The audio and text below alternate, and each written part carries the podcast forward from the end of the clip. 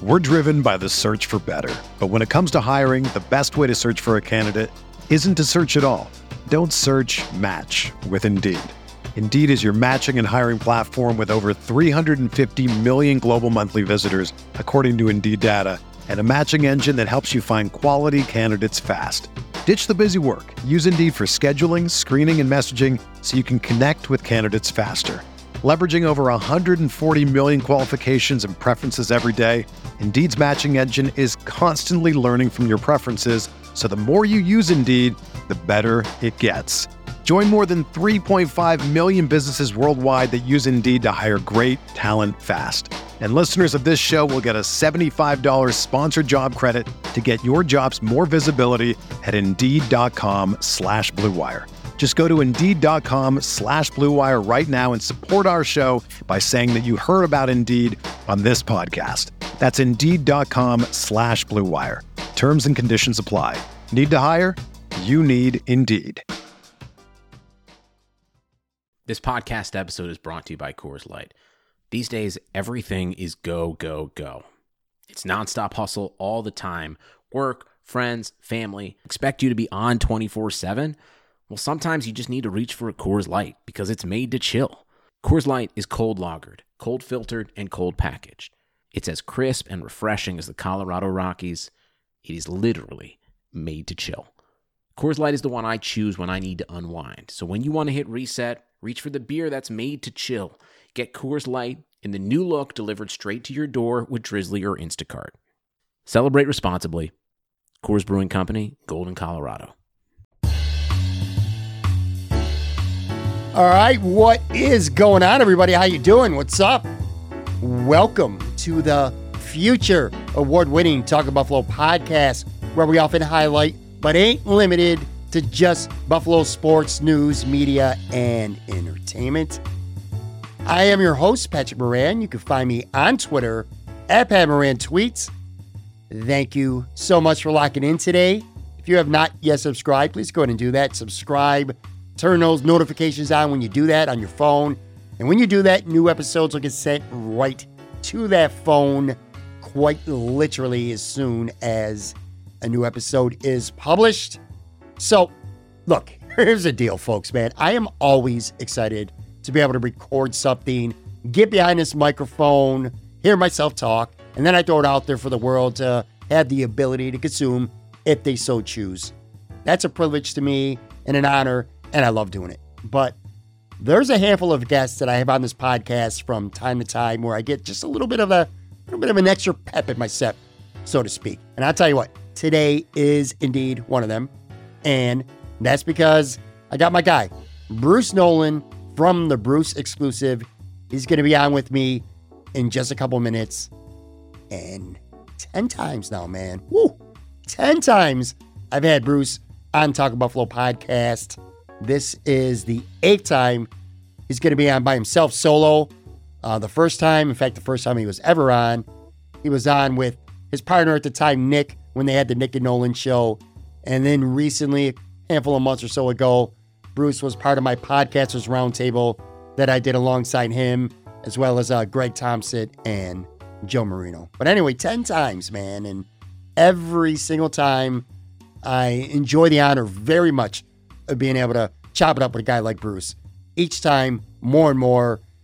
And you know why? I mean, look, uh, simply put, and I've said this before. So if you listen to this podcast, dudes, this this ain't new. I'm gonna say it again, you know, in case you haven't. Nothing but the utmost respect to many, many great Bills podcasters out there. There's a lot of great ones. Many of them I call my friend. All right.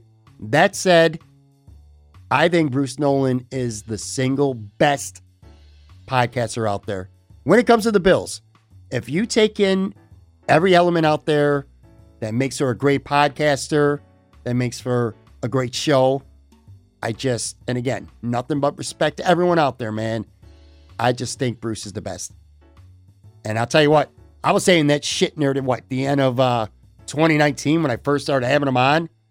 At that time, there were a lot of Bills fans Twitter, uh, just the, the podcasting community had no clue who the dude even was. Said it then. I'm saying it now.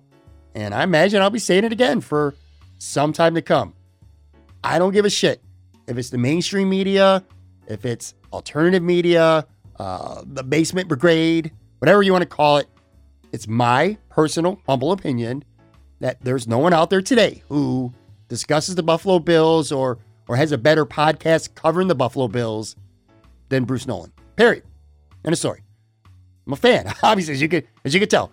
I'm a fan of him as an on-air talent, but the reason why I really get that pep in my step and a little bit uh a little bit extra when, when I have him on is because he's also a really good dude. In fact, to be honest with you, uh, almost like too good, like to the point that it annoys me, to be honest. I mean, in fact, during my chat today with Bruce, you know, I flat out ask him, I'm like, why are you constantly appearing on pretty much everyone's podcast? Pretty much everybody that asks you to do the show, you do it. How do you do it? And why do you do it? Because Bruce is a busy guy, man. You know, he's a, he's a busy dude. He's got he's got a good career. He's married. He's got a wife, and somehow, and he's got his own show twice a week, every Thursday and Friday, the Bruce exclusive. And somehow, some way, this dude finds time, one time, two times, sometimes three times a week, to jump on podcasts. Whether it's a bigger one like Lockdown Bills or a small indie podcast, he just finds the time to do it, and it's it just blows my mind. And he says why. I mean, he tells me he's very matter of fact about it. He says that he's doing it, he's doing everything while he still can, while he has time to do it. He's trying to do as much as he can and, and take advantage of his time now. And he also, which, I mean, he brought up a great point too. He talks about this in our interview. Guys like uh like Tim Graham and and guys like uh, Marcel Louis Jacques from ESPN.com and, and others that they graced Bruce by doing his podcast when he was, you know, pretty much a nobody, somebody that pretty much no one in the Bills media or or content community really knew anything about. So in some regards, in fact, in all regards, he's he's humble about it and he's just uh he's giving back. But anyway, his time and his ability to do as much as he does, it fascinates me. And that's one of the things uh, that we talk about today. I like having people on this show, and you know this if you're a regular listener. We don't just talk Bills or or talk Sabres. I like to spend some time getting to know these people. And in some cases, like Bruce, who I've had on so many times now, I try to learn a little something uh, different about him that we haven't talked about. Like, for an example, today I find out for the first time, because I had never asked him before, like, you know so much about football. Like, what other sports, if any, are you into? And there's one, and only one. And, and he talks about that uh, during the interview. So we talk about that. And of course, I mean, we do dive into tons of Bills talk. Today, we're going to be like focused heavily on the uh, the trenches of this team, uh, the offense and and the defensive lines. Uh, I, I get Bruce's initial and, and current thoughts on the Bills because after they used what four their first four picks of the draft on defensive end and an offensive tackle, which I think many people were initially shocked by. I know I definitely was. So I get Bruce's takes on that. Uh, he talks about strategic roster structuring and how Josh Allen's not so much now, but his near future, his contract that's coming soon, how that's playing a very large role right now in the brand Brandon Beane's thinking and and the construction of the roster of this team. Not so much even for 2021, but for the next couple years and why they're doing some of the things uh, that we do. So we hit on that. Uh, we also talk about a, a couple veterans, a handful of them that are on this team currently who we think could be in the big, big trouble going into the summer, trying to make the, the 53 man roster. Uh, Bruce highlights one position specifically that he's really eager to see play out during training camp, and it's not offensive or defensive line. you know, and, and then, and this is so Bruce, and this is what I'm kind of talking about. So at the very end of the interview, now when I have Bruce on the show, I usually send him a, a brief outline. Bruce likes to know ahead of time, like what we're going to talk about in detail when it comes to the Bills. Like, for an example, like today I said we're going to focus on the offensive and defensive lines. I wanted to get your thoughts on uh, uh, initial thoughts on the draft and how you think the roster is being built and why and so on and so forth, so that he knows where we're going to be going with the with the main premise of the conversation. So he has an idea about that. But at the very end of, of our conversation, and literally out of the complete blue, he had tweeted something about some TV show, and I like half saw and I couldn't remember what it was, and I didn't want to go back on Twitter and find it. So I asked him about this TV show. I said, "Give me a TV show to recommend." Literally, I asked him out of the clear blue at the very end, and like without losing stride, man, he he he gives he just gives a recommendation or or description of this TV show that just with so much detail and so much color to a topic that again he had no idea 20 seconds before I asked him that I was even going to bring it up. And he just, it just seems so effortless, you know? And, and this is why this dude is just, again, he's as good as anyone is out there today. Anyway, uh, I'm done here rambling at the top. Let's get at it, man. Here's my chat with my good buddy, known to the Bills world and I guess social media as well as Bruce Nolan.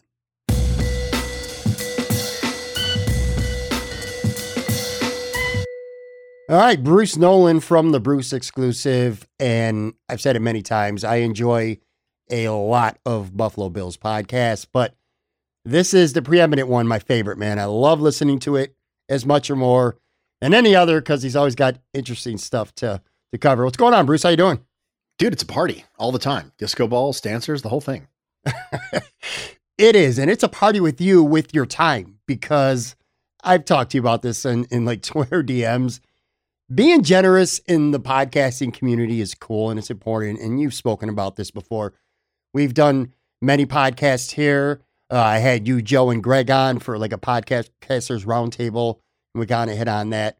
So being generous with your time is cool, but you kind of take that to another level, man. Like you're always agreeing to be on someone's podcast, whether it's a big podcast like Joe Marino's or a small one, doesn't matter let's start here before we get into any bill stuff. Speak about your time management a little bit because, like, I don't know how you do it. Or sometimes why well, I do know why you do it because I've gotten to know you over the last couple of years, but how do you do it, man? How do you manage to have your career, family, your own podcast, and still somehow make time to to do all these other shows, which by the way, for people who know you, you take the time and make sure you're prepared too. You don't just jump on without having any, any idea what you're going to talk about. Microsoft Outlook calendar is the answer. and lots of reminders on my phone. No, I, I'm a very organized person. I think without that level of organization, there's no way I'd be able to pull off uh, what I'm able to pull off. Very busy guy um, when it comes to my life outside of the podcasting universe. So, being very structured allows you to be in a situation where you can make good use of your time and you don't find yourself doing inefficient things. Uh, I think that planning things out and being efficient with your minutes is important because you think, well, I'm already here. Let's do this. And wasted motion is something we talk a lot about when we come to, you know, kinesiology and, you know, um, fighting and football. And you talk about gather steps with corners. And we talk about wasted motion in terms of physiology. We don't talk about wasted motion when it comes to time very much. And I try to spend as much time as humanly possible not wasting motion. And so that allows me to get a lot of stuff done in a smaller amount of time. That's the how I do it. The why I do it is simply because I recognize that there's going to be a day when I can't. There will come a day when I could be the most talented organizer in the history of mankind and it wouldn't matter at that point. My life does have a tendency to get busier over time. Things demand more and more of my time and I have to start making sacrifices. And there will come a day when I can no longer say yes to everything the way that I want to say yes to everything.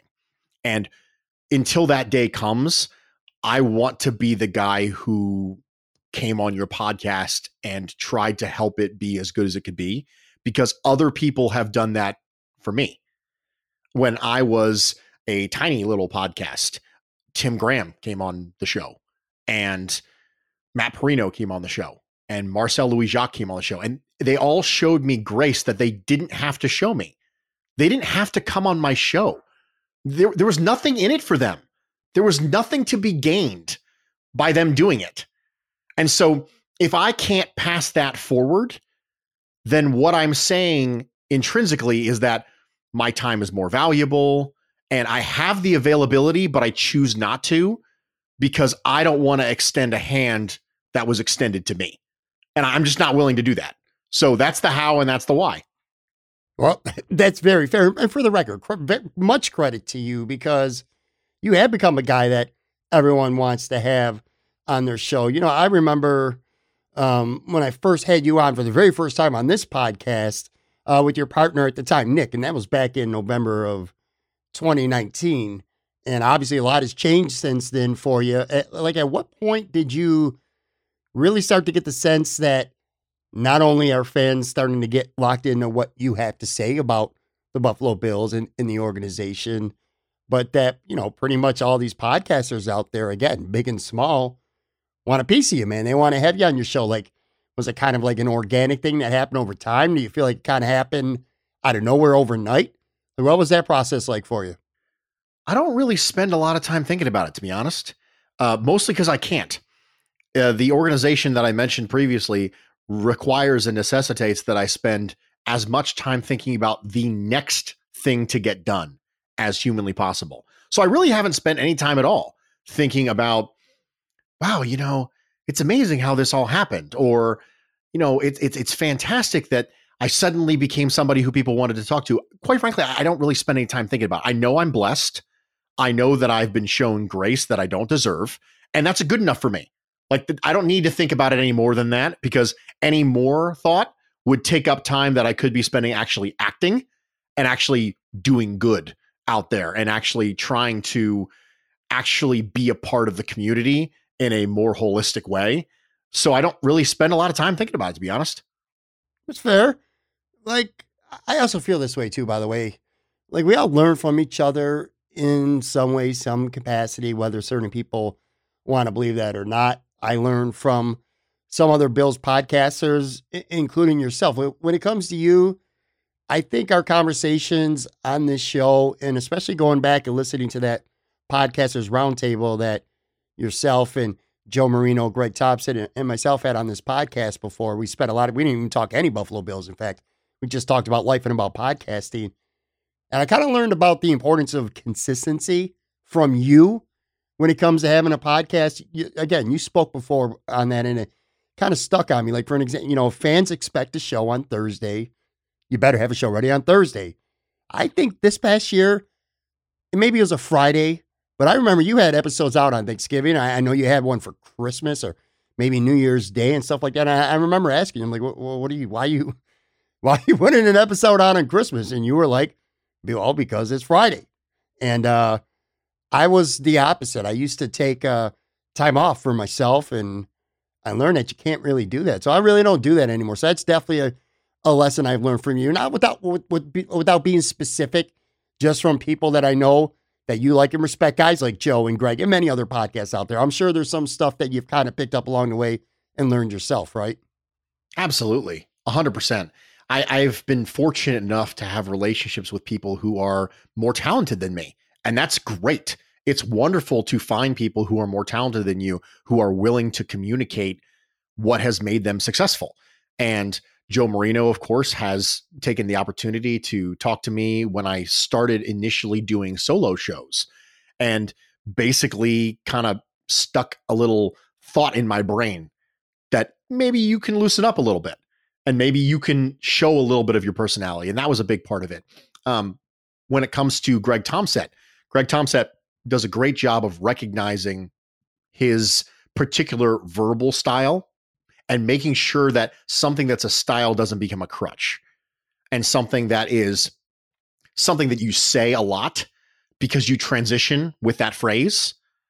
You want to make sure that that's something that is maybe a little dash in your vernacular but not the entirety of your vernacular. And so being able to have relationships with people who are more talented than me i think is a big part of it because I'm able to kind of pick up things that I see in them, they see in themselves, and then then I'm able to reflect it onto me and say, okay, they see this in themselves. I need to see this in myself. And so that helps a lot. Now, I'm not clearly not there. I, I recently started doing live shows. In the last couple of months, I picked up live shows, and that's an entirely different animal altogether.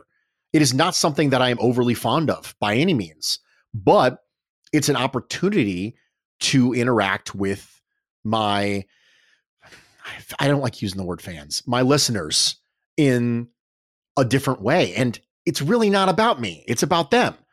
And they want to interact with me in that way. And if I'm capable and competent, then I want to do that. If I'm not capable of doing it, then I, you know, okay, I'm not going to force myself. And if I'm not competent in doing it, then I'm not going to give them a crappy product. But if I'm capable and I'm competent, then I want to make sure that I'm doing it. And that requires some introspection. And thankfully, I've attached myself to people who are gifted and their introspection, I can then learn and it becomes my introspection. Before we get into some Bills talk, and today we're going to focus on talking about the trenches on both sides of the line for the Buffalo Bills. Speak for a minute about Buffalo Rumblings, because obviously not only are you part of the Rumblings Network, but I kind of feel like I say I, I want to say you're the face of Buffalo Rumblings, but like you literally are not the face of it because nobody knows what that face even is. You are metaphorically the, the face of the franchise when it comes to Buffalo Rumblings. Let's just put it that way. But speak about like video elements because that's something that's pretty new at Rumblings now since Joe Miller's come over, and I know Jay Spence is doing some stuff. So there's a another element that you guys are working on building up literally from the ground. So just kind of speak about that for a little bit. Well, we want to interact with fans however they want to interact with us. And that was the initial concept behind even starting the podcast network. And I came on the podcast network fairly early on in the inception of, in the infancy of the Buffalo Rumblings podcast network. And obviously, you have a blog, and it's a big, big, big part and the foundational piece of what Buffalo Rumblings is. But then you want to make sure that that's not the only method by which people can reach you. And so then we started the podcast network. And the podcast network has done wonderfully and we're very pleased and it continues to grow. And this is just the next step in that evolution. And we want people who consume Bill's content via YouTube, whether that's live or on demand, to be able to consume Buffalo Rumblings content. And you have to have the right people to do it. You can't just throw it out there and say, well, we want to do this, let's do it. If you don't have the people, like you said, if we can't be competent in doing it, then we don't want to do it. So thankfully, we brought over Jay Spence, and he was the beginning of breaking into the YouTube market, I guess, for Buffalo Rumblings. And then Joe Miller comes over, and they already have a pre established relationship, which means that they can keep doing Hump Day Hotline on Wednesday evenings, and Joe can do overreaction on Sundays, and Spence new code of conduct, and we can do chop up during the season. And that's a nice little entry for us into the YouTube and video streaming and on demand content world. So for us, it's just the next piece. And it's all about making sure that if you're a Buffalo Bills fan and you want to interact with us, we can get to you because we recognize it's not about trying to force a fan into consuming content the way that we want to deliver it. It's about reaching out to the fan who's already in that space. We're not going to say you need to go to the blog. We're going to say if you're a blog reader, you can come to us. If you're a YouTube listener or a YouTube watcher, then you can absolutely do that too. If you're a podcast person, you can do that too. And thankfully, I'm surrounded by tons of unbelievably talented people who write and do podcasts and do video and do behind the scenes work and do graphics and do social media for rumblings. And that makes it all work. One more question for you, and then we'll dive into some Bill stuff. This is going. Let's circle back to you a little bit here. So, like your public uh, Twitter or just generally your public personality, the one that people see, that consists pretty much entirely of your podcast or thoughts on the Bills and dogs. Lot of dog pictures, a lot of food pics, especially on on your Instagram. I rarely ever hear or see, I should say, you tweet about like any other sports. Obviously, you're a football guy, and I know you clearly don't have a lot of time because you're always spending again your time whether it's working with the family and doing other shows. But like, are there any other sports out there that like you're into or, or enjoy watching other than football? Yeah, my wife and I watch mixed martial arts a lot. Yeah. That is my my second love when it comes to athletic endeavors. And we enjoy watching that. We watch it almost every weekend when there is one on. And it becomes kind of the thing that we do when football is in its off season. And so that is something that we really enjoy. It hasn't always been something that we've enjoyed. It's always been something I've enjoyed. But as a general rule, if I can't do it with my wife, I don't typically do it. That's just the way it works. There are very few things that I do from a hobby standpoint or from a recreation standpoint in general that don't involve my wife. Because as I said, I'm a very busy guy. So if I have all these things that I'm going to do, and then with my free time, I have a choice of something I can do with my wife or something I can do without my wife, I'm going to pick with my wife. Well, a couple years ago, she decided she was going to give watching mixed martial arts a shot, and she really enjoyed it. And so, because of it, it became part of our relationship. Now we watch those things together. We watched the fight. We're recording this on Sunday, and we watched the fight last night. We didn't watch, we didn't buy the pay per view, but we watched the fight and all the way up to the prelims and the prelim prelims.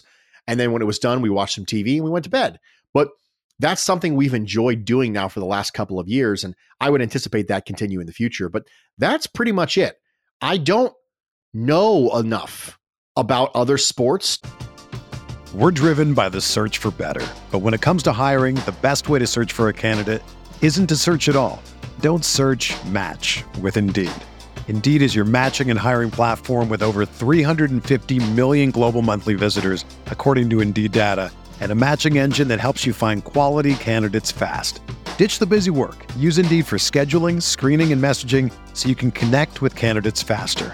Leveraging over 140 million qualifications and preferences every day, Indeed's matching engine is constantly learning from your preferences, so the more you use Indeed, the better it gets. Join more than 3.5 million businesses worldwide that use Indeed to hire great talent fast. And listeners of this show will get a $75 sponsored job credit to get your jobs more visibility at Indeed.com slash BlueWire. Just go to Indeed.com slash BlueWire right now and support our show by saying that you heard about Indeed on this podcast. That's Indeed.com slash BlueWire. Terms and conditions apply. Need to hire? You need Indeed. To feel comfortable commenting.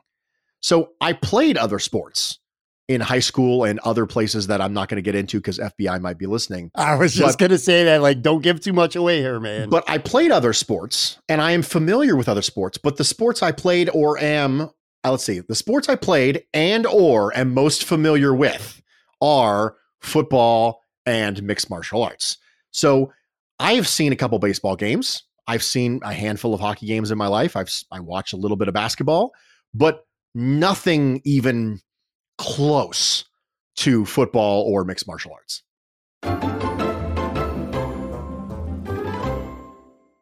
The economy is made up of real people doing real stuff, and it affects everything. Which you obviously know since you're a real person doing real stuff. Marketplace is here to help you get smart about everything beyond the what of the day's business and economic news.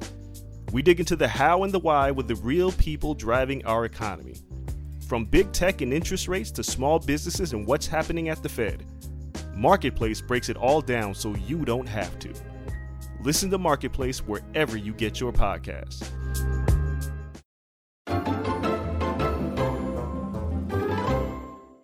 All right, I'm back with Bruce Nolan. Let's talk about the Buffalo Bills offensive line. I want to get your thoughts on that. You got Dawkins, Ford, Morse, Feliciano, and Williams.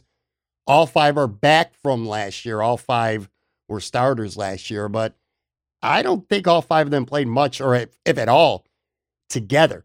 Um, so the interior, especially the interior of the offensive line, it just wasn't healthy at the same time at any point. And I also recall Brandon Beane talking about in the offseason that the Bills don't have to run the football more often. They just they need to run it better, more effectively.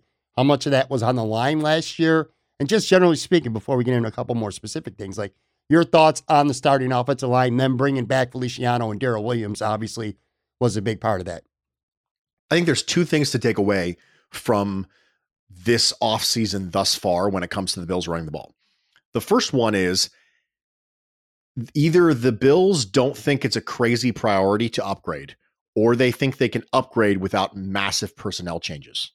One of those two things is true. And be, the reason I say that is because they said they wanted to run the ball more effectively, but then brought back the same five. Obviously, Cody Ford is someone who didn't play a lot last year and brought back basically the same running back room aside from Breida. So, because of that, either Ford's presence for a longer period of time is the thing that breaks out the running game, which is seems unlikely, or the presence of Breida is something that breaks out the running game, which seems unlikely, or it's not a super high priority for them to get better, which seems somewhat unlikely, or they think they can make some adjustments to the scheme, which is really what you should take away from this discussion is if you bring back all five of your starting offensive line and you barely make any adjustments to the running back room, but you did say you wanted to run the ball more effectively, then either you're lying or you think more time on task, or you think it's not really that important, or you think the scheme can be upgraded. So, those are the only real possibilities when you look at the Buffalo Bills and running the ball better. So, you kind of isolated some variables with the Buffalo Bills that they think they can do better with the same personnel, which means you might see a scheme adjustment this year. But I think it's fascinating when you have a team that goes into the offseason with a stated goal and then you go and watch how they go about doing it. It's just fascinating because you're watching their process at work. And I think that's fun. How surprised were you given that they did bring back the same five from last year, that they spent the money on Feliciano, and especially that they sent the, they spent money on Daryl Williams and not chump money either. I mean, not break the bank money, but good money on Daryl Williams so how surprised were you when the draft rolled around last month and the Bills went with not only Spencer Brown in round three, but also came back with Tommy Doyle, another tackle in the fifth round? Because, I mean, offensive tackle appears to be a far bigger strength on this team, both short and long term, because it's not like Williams or Dawkins are old um, or only on their contract for one year at this point. So it felt like to me like offensive tackle was a bigger strength on this team, both short and long term over the interior. So, how surprised were you, maybe initially, and, and now after having some time to digest it, that the Bills ended up going offensive tackle in rounds three and five? I was more surprised with Doyle than I was with Spencer Brown.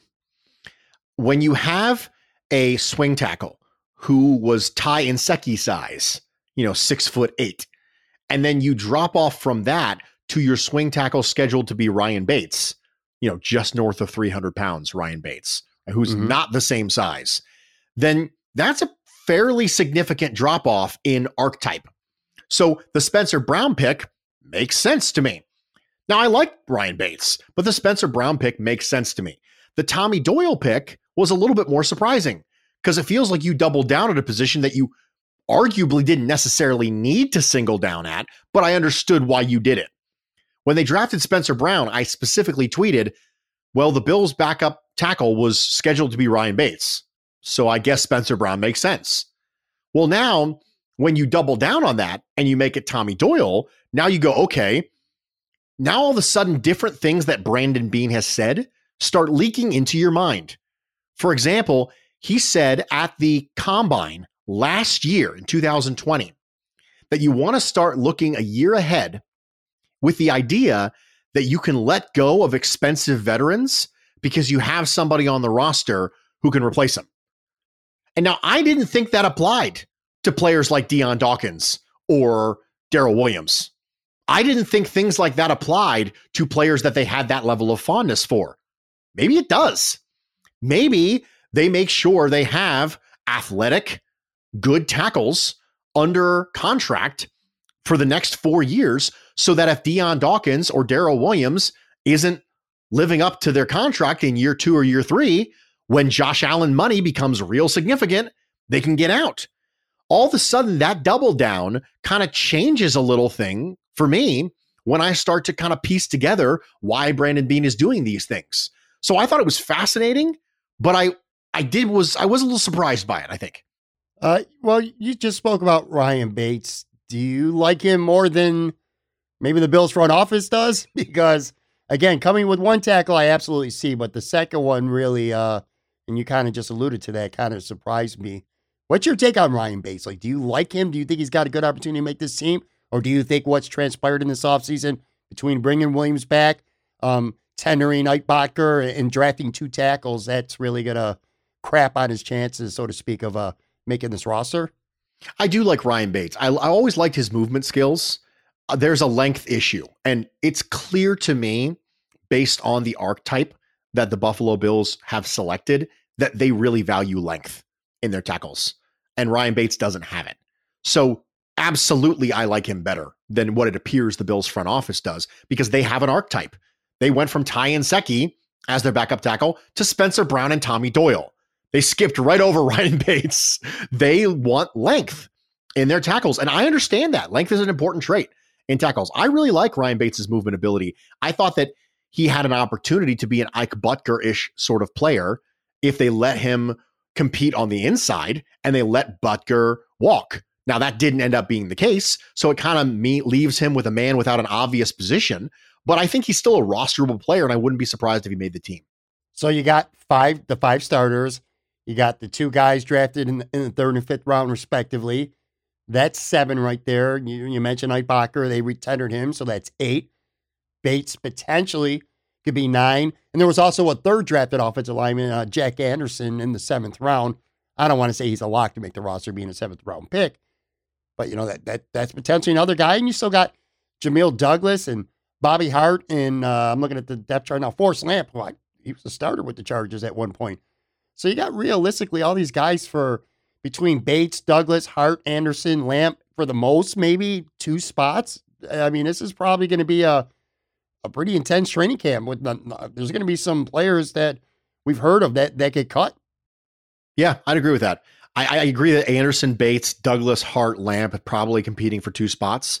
You're probably looking at Anderson Bates or Bates Lamp or Lamp Anderson or Anderson Douglas or Douglas Bates or Douglas Lamp. Like that's probably what you're looking for because I, I have a hard time imagining Bobby Hart's going to make this team. Um, I think he was a he was not a good player when he played in Cincinnati, and I think that them picking him up was a preventative measure in the event they weren't able to pick up any tackles in the draft. So I'd be surprised if he made the team, but sometimes injuries have a tendency to make these decisions for you, and sometimes trade offers have a tendency to make these decisions for you.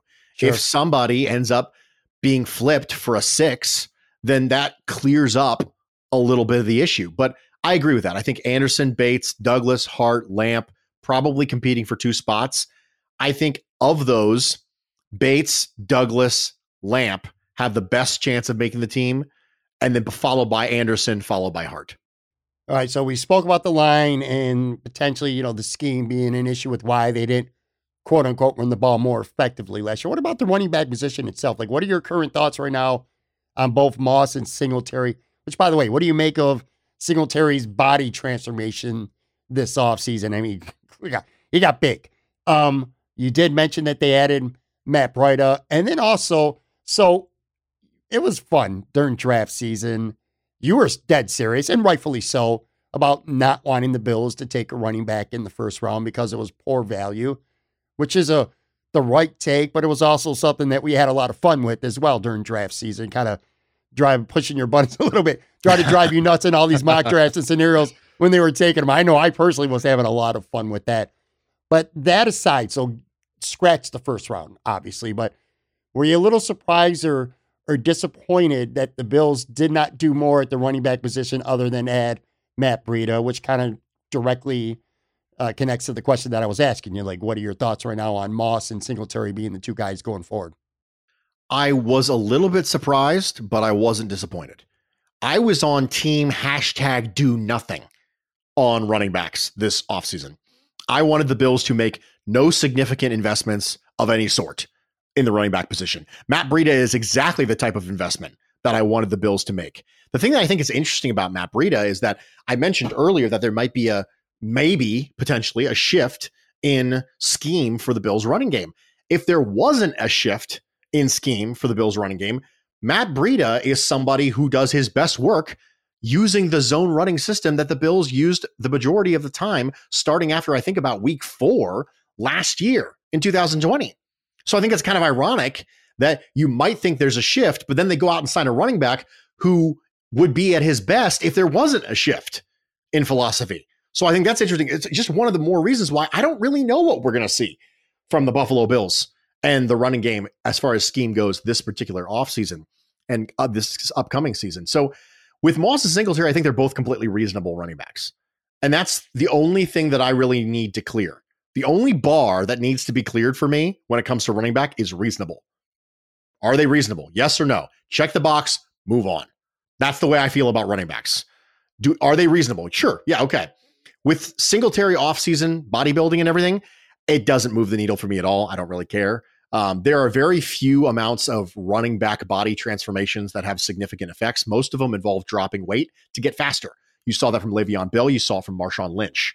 Those are the things that actually move the needle for specific types of running backs is people who come into the league a little bit heavy. The Steelers tried to do it again with Benny Snell, have someone who comes in the league a little bit heavy and have them drop some weight. As mentioned, Le'Veon Bell did it as well.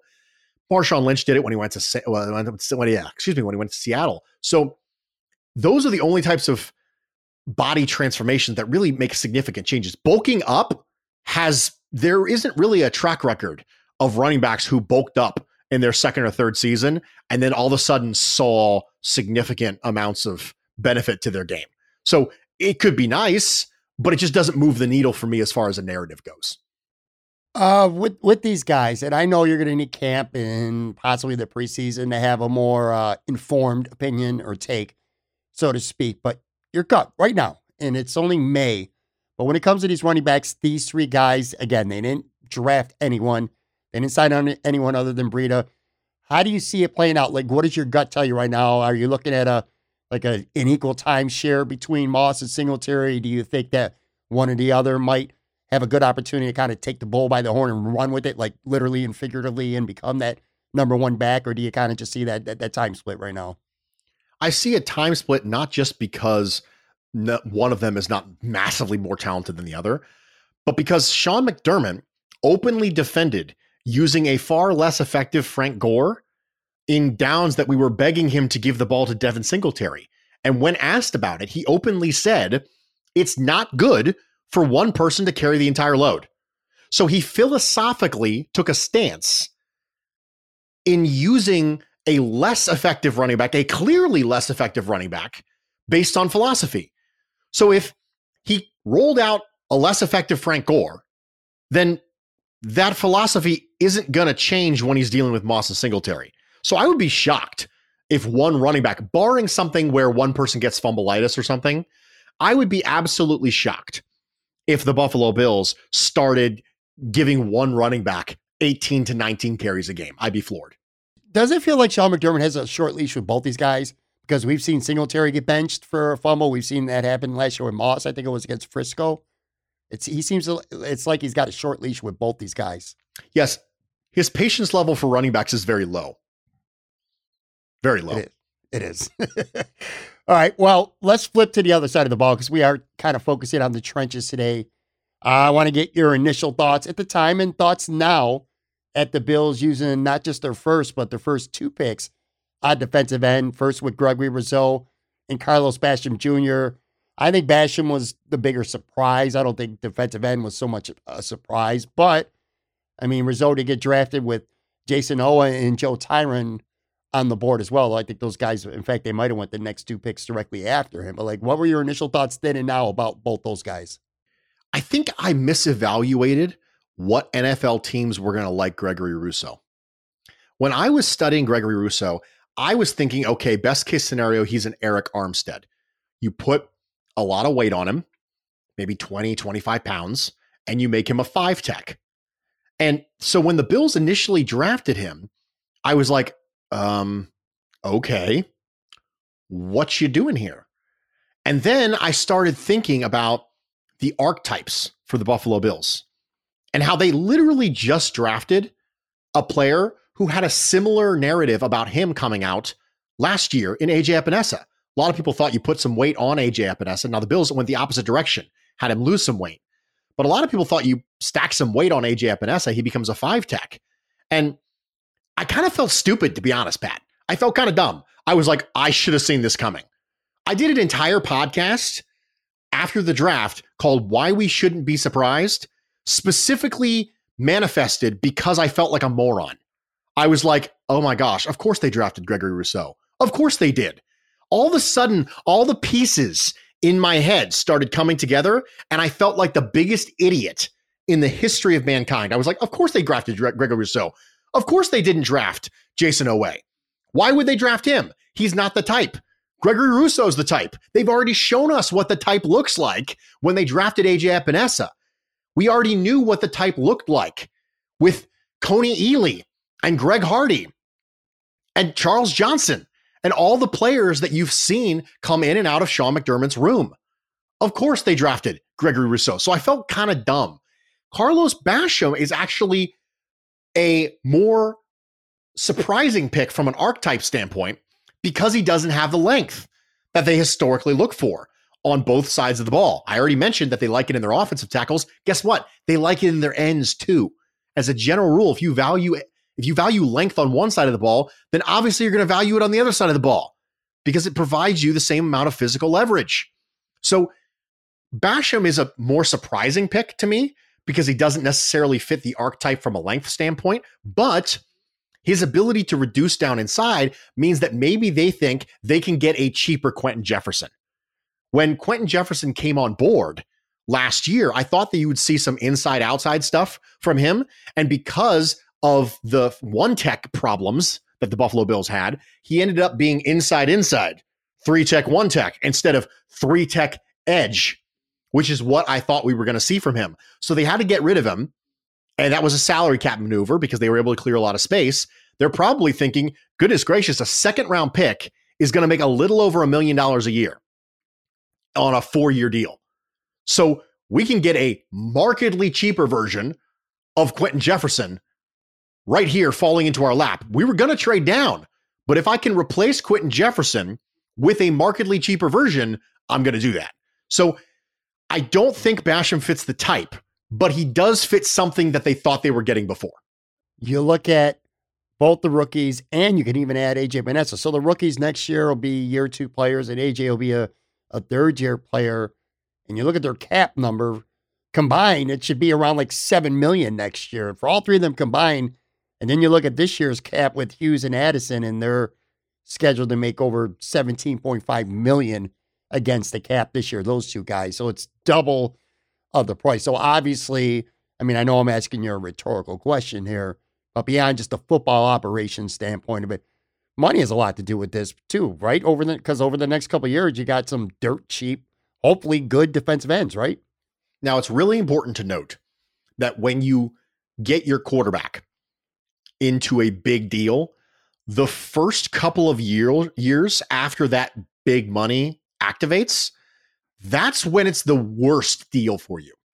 So let's assume for a second you get a $40 million contract. And just for the sake of numbers, and because sure. this is not a visual medium, let's say it's $40 million, average annual value every year after the fifth year option.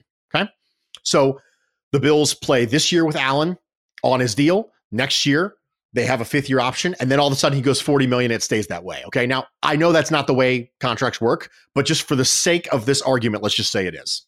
So the second that big money hits, it becomes the worst value it's ever going to be. The longer it goes, the better value it is because the smaller percentage of the cap it takes place every year as the cap goes up. So the question for your organization isn't how are you going to fit it under your contract? It's where are you going to see to it you have a value advantage during those first couple years. So when Josh Allen's number is as big a percentage of the cap as it's ever going to be, which is right when the big money hits, right? Year one, year two, maybe year three. The Bills have made a call that those years, they want to make sure they don't have expensive players at positions on their team if they don't have to. So what you saw was you saw them do this. I mentioned earlier Tommy Doyle, Spencer Brown. Let's say Daryl Williams takes a step back. They have the ability to not have a $9 million right tackle, and they can have Tommy Doyle or Spencer Brown there. Let's say that Jerry Hughes and Mario Addison, they hit the wall because of their age, or maybe they even don't hit the wall, but they get surpassed in efficacy by some of the younger people. Like you said, now they can have their top three defensive ends be six to seven million dollars against the cap instead of goodness gracious, what was Murphy, Hughes, and Addison were all nine plus million dollars a year.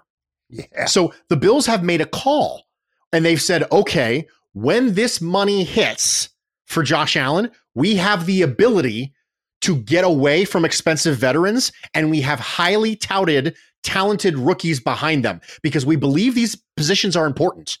And we don't want to have expensive players there, but we do want to have good players there. So you look at Josh Allen's contract and you go, okay, you might have to make some cuts someplace. And I want to cut money, but I don't want to cut talent. So to do that, I need to draft these positions high so that if I need to cut money, I don't sacrifice talent, which makes sense as to why they invested in these two positions. It yeah, and I'll tell you, having time to to digest the draft got me to think in the way that you just spelled out. Because again, my knee jerk reaction was I didn't like it, but this is legit roster building or maintaining a core.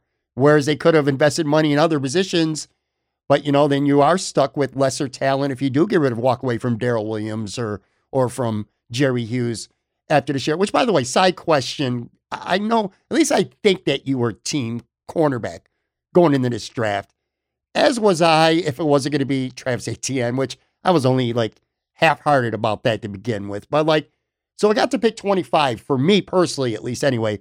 And then Travis Etienne went off the board at Jacksonville which honestly I was glad to see that because I did not want to be caught in the position where the Bills would have even had to make that decision. But that next pick, uh, Greg Newsome went off to Cleveland at 26. And for me, that kind of like the, the wind went out of my sails at that point. When it got to be that point in the draft, 25 26, and he was still on the board, were you, uh, did you work yourself to the mindset that that's the guy that you wanted? Or was there another guy that you were, did you want a corner at that point? Yes, I wanted Greg Newsome. Greg Newsome had the best hips, I think, in this entire draft. And that is specifically the trait that I was pounding the table for. So if you go get a CB2, but you don't get a CB2 that actually fits the reason why I've been pounding a table for a CB2, then it becomes sort of a half hearted thing for me personally, because I've been saying that I want a better athlete at CB2, but why? Why do I want a better athlete at CB2? It's so that the Bills can run a more varied coverage set on the back end and force quarterbacks like Patrick Mahomes to be forced to hold the ball longer because you never really know what you're going to get. The Buffalo Bills do a great job in their palms coverage, and they do a great job in cover three and quarters. They do the thing that they need to do, but they don't run an overly complex or exotic back look, and they probably shouldn't because they can't, because they don't have a CB2 who can turn and run in man coverage with athletic or big receivers. And I would love for them to make a personnel adjustment there so that they can do that. But if you don't get a corner who has the ability to do that, then what's the point? You might as well just stick with Levi Wallace and with Dane Jackson. It's one of the reasons why I'm not on the Richard Sherman bandwagon. I don't want the Bills to bring in Richard Sherman because I'm okay with it. I think he's a better version of Levi Wallace and Dane Jackson, but he doesn't do the thing that I say I want an upgraded CB2 to do. And that's he doesn't allow you to run more man coverage. If anything, you might be able to run less man coverage with the presence of Richard Sherman. Now, that doesn't mean he's not a more effective player. He's a great player. But I don't think that talent level at CB2 is necessarily the reason why the Bills' pass defense took a step back last year in the coverage portion. I think it's style at CB2. Now, talent's part of that, but it's not just get a more talented Levi Wallace. I don't want a more talented Levi Wallace. I want an entirely different style of player. And Greg Newsome, Greg Newsome is that type of talented player. So yes, I was very excited when he got past Jacksonville, but to be fair, I thought the Browns were going to take a corner the whole time. So I wasn't going to get super invested until after Newsome got past the Browns. If he would have gotten past the Browns, then the last bastion for me was the New Orleans Saints to take Greg Newsome. That's one of the reasons why I never thought he was going to make it to us. It's because the Browns and the Saints, both of whom had glaring needs at corner, were in front of us. And it was the same way I felt about Ifeatu Melifonwu in the second round. I thought once he got past Seattle at 56, I thought, okay, this is a good pick at 61. And then the Bills went with Basham. But I had the same feeling with Greg Newsome. I never really thought he was going to get there. So I wasn't getting my hopes super up, which is why the win didn't really come out of my sails. But yes, I would have liked Newsome. I never thought he was going to get past the early 20s. So once he got to 24, 25, I I foolishly allowed myself to to get some hope. I want to follow up because you said something about Richard Sherman with another veteran out there, a question about them. And mind you, again, we are taping this on Sunday, so something happens on Monday, oh well. But uh, Steven Nelson is a name that I hear fans at least talking about a lot. I don't know a lot about him. I know he's a good corner, but I really don't know his style that much. Like, do you think he could be a good fit? You said Richard Sherman wouldn't do much to excite you. What about if the Bills were to to have interest in, in a guy like Steven Nelson? Would you like that move or no? I would. I would like Steven Nelson quite a bit. I think that Nelson has the ability to play in man. I mean, this is a 4 4 guy. You know, he was lower. He was, I think he was a 4 4 9 or something coming out of Oregon State, 4 4 8. And he is someone who can play a variety of coverage. And the Steelers are a team that likes to bring blitzing and they like to allow their cornerbacks to play man on the back end. And he's someone who has been tasked with being on an island on occasion. And when the Steelers got Minkah Fitzpatrick, they employed him in a completely different way than the Dolphins did. And that was wonderful. And he does a, a, pretty good job of protecting the corners, but it's not quite the same as Micah Hyde and Levi Wallace. You know, one of the reasons why the Buffalo Bills consistently have less big pass plays against them than any other team in the league is because of Micah Hyde. Now, you remember last offseason, I was doing the top 20 Buffalo Bills players, and I had Micah Hyde extremely high on the list. He was number two yeah, on the entire that. list. I remember.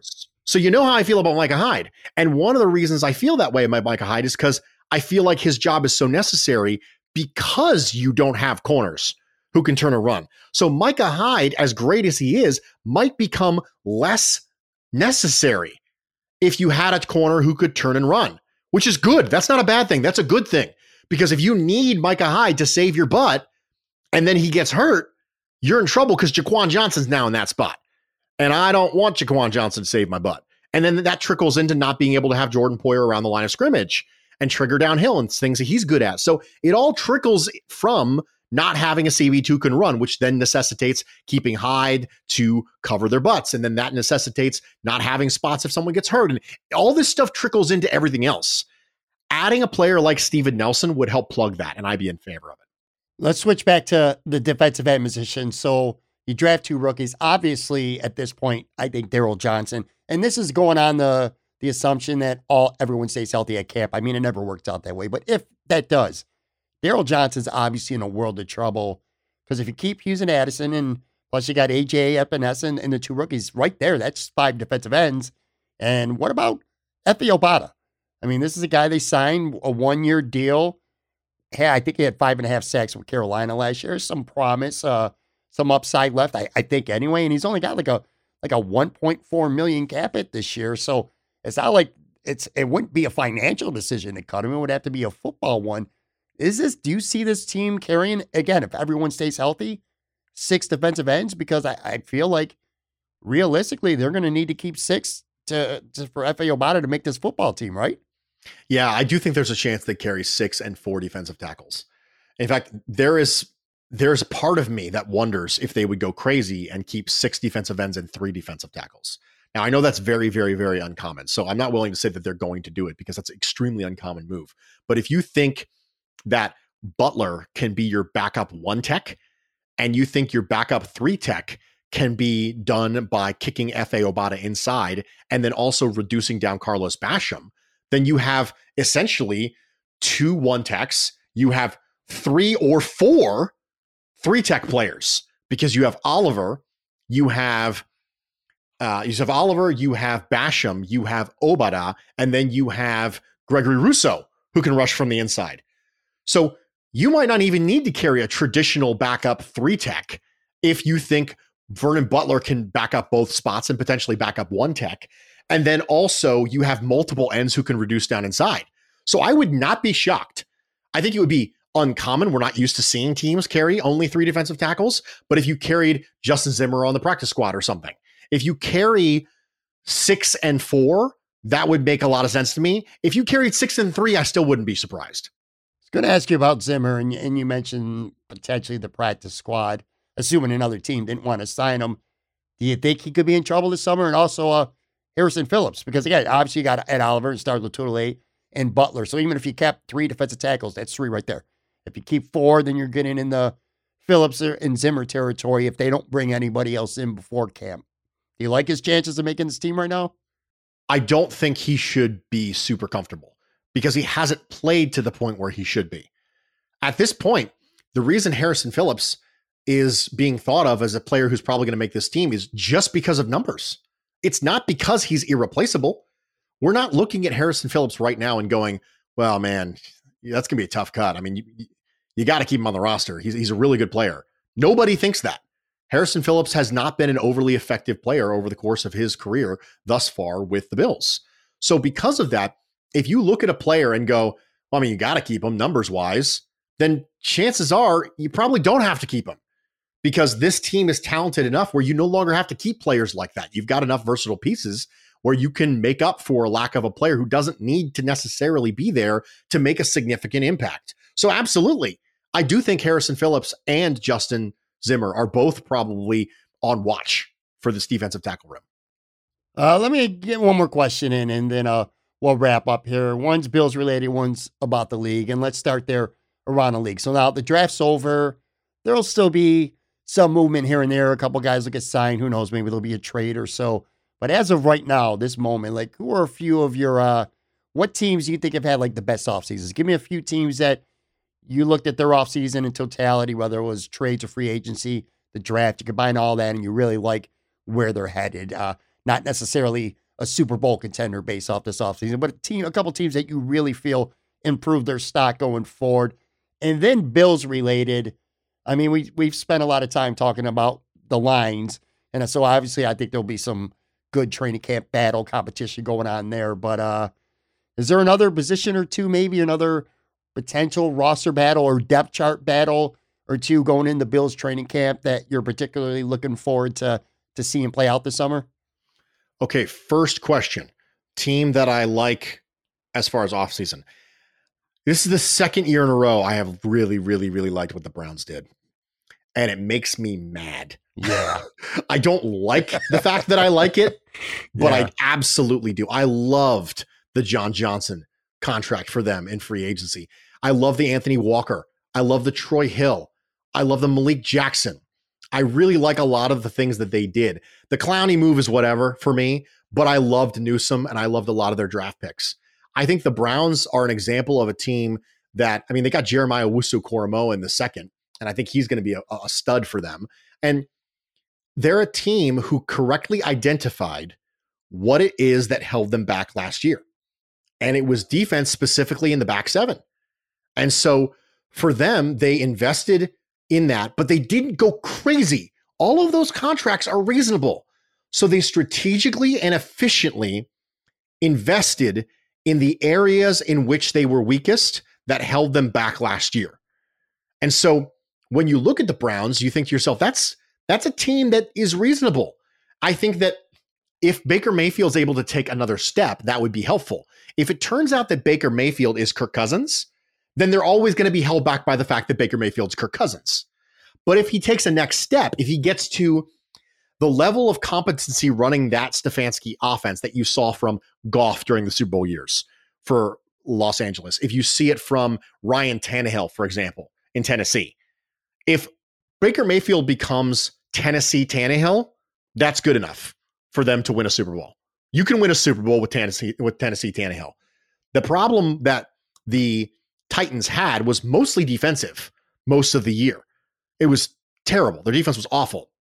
And the Browns had a very similar scenario. And so the Browns have a great offensive line. They got a good tight end room.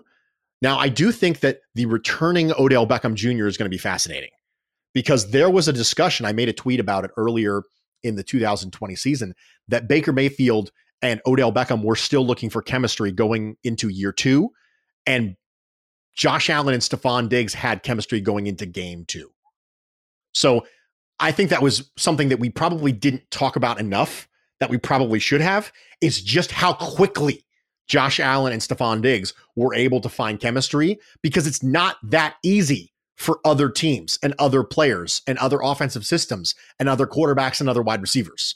So for me, the Cleveland Browns did a wonderful job this offseason. As far as training camp battles go, I think wide receiver is going to be a lot of fun. Every year, I always think they're going to keep seven, and they never do because right. they're going to keep. I always think because you run a lot of 11 and 10 personnel, you should carry seven. And then they never carry seven. So, with the understanding that I'm going to continue to predict them carrying six, right? I, I keep thinking it's a little bit like the corner scenario, right? I, I've been burned too many times by thinking that the Bills are going to draft a corner on day one or day two. I'm never going to mock them a corner on day one or day two ever again. like until they do it, I'm never going to do it. Like fool me once, shame right. on you know, shame on you. Fool me twice, shame on me kind of scenario. So it's a very similar scenario for me and wide receivers because I think they're going to keep six, and the reason I keep they're going to they think they're going to keep six is because they always keep six. So because of that, I am going to be fascinated because you have Isaiah Hodgins, who they stashed last year, and then you also brought back um, Isaiah McKenzie and you drafted Marquez Stevenson. So those three players appear to be competing because you have Diggs, Sanders, Beasley, Davis as your top four, pretty obviously locked in. And then after that, you've got probably two spots. So for me, I think it's going to be fun to see what the Bills do at receiver because you do have a drafted player who would help you fill one half of what you filled with Andre Roberts because Marquez Stevenson is a kick returner. So you have a kick returner in him, and then you have a punt returner in McKenzie. Does that mean Isaiah Hodgins is out? Or did you stash them because you wanted to have a bigger slot player? And that's kind of what he gives you and a bigger slot, David Nelson sort of like ability from the slot. Great hands from Isaiah Hodgins. How has he developed over the last year? I've been fascinated by Isaiah Hodgins because I actually liked him better than Gabriel Davis when he came out. I remember that. we just kind of forgot about it. So for me, it's going to be fascinating because it, it tells you a little bit something about stylistically.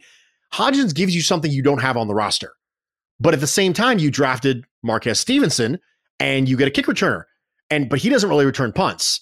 But Isaiah McKenzie doesn't really return kicks. So it's this weird scenario where you think the obvious solution is keep seven, right? That's what you think yeah. the solution is, but they don't keep seven.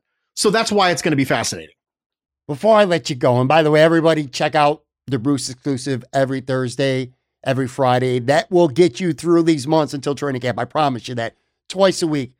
I want to, and you know what? So this is the, I'm looking at it now. You, so you've been on the show 10, and you know, I'm sitting there not bitching, but I'm like, why do you do so many shows?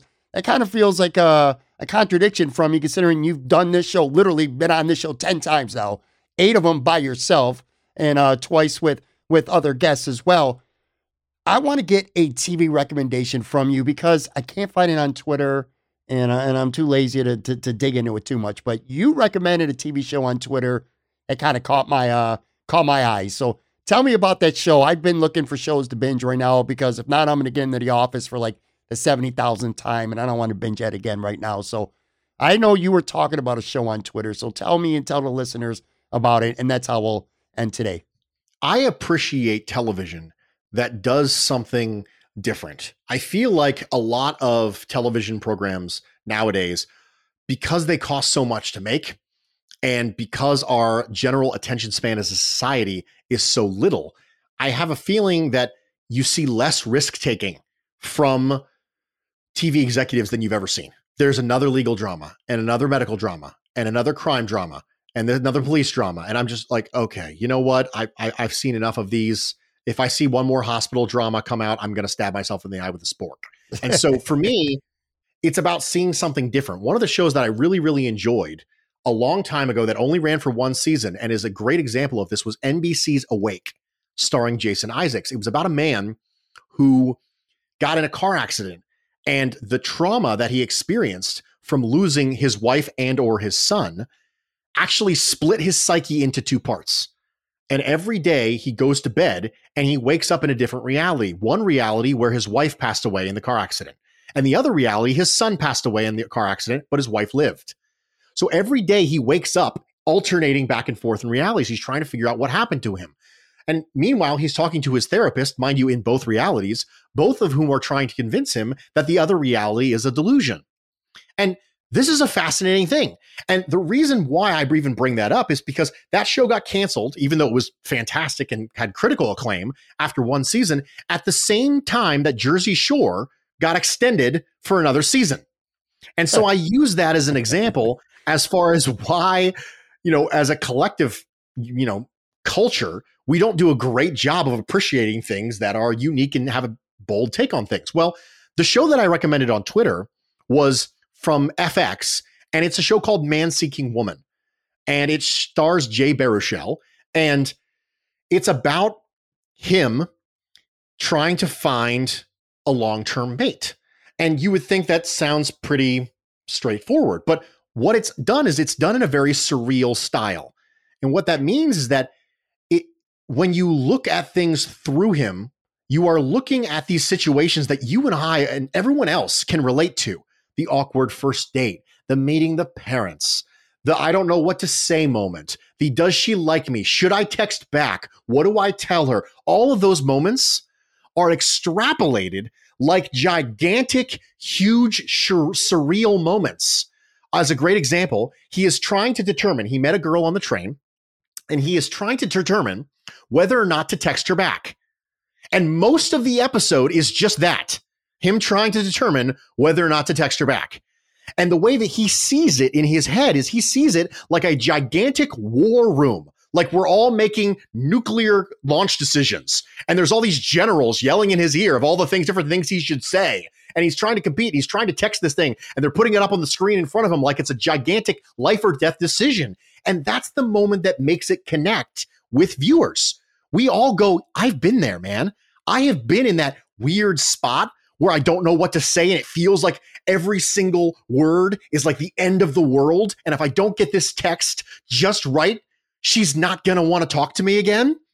We've all been in those moments before, but we haven't seen them explained in such a way before. And so each individual step of a relationship, starting with the breakup and then going through all the process of being single, trying to go out on blind dates, trying to go out on normal dates, texting back, meeting parents, all of these moments are pulled out and their emotionality to us is given, it's given visual life by these surreal moments that they inject into the show. And so I really enjoy it because it's different, it's unique, it's a fun, I mean technically it's a romantic comedy, right? It's very it's on FX, so it's it's it, there's very crude style of humor. So mm-hmm. you can mm-hmm. expect that, but I really enjoy it. And it I think FX does a really good job. You're the Worst is one of my favorite shows, and that's an FX show as well. Uh, Justified is one of my favorite shows. That's on FX as well. So I enjoy those particular types of shows that they're busting out there on FX. And Man Seeking Woman is one I really enjoyed.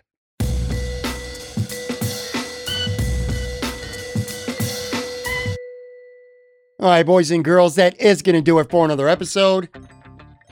One more time, big thank you. One of the best to do it. My man, Bruce Nolan. Make sure you're following him on Twitter at Bruce Exclusive.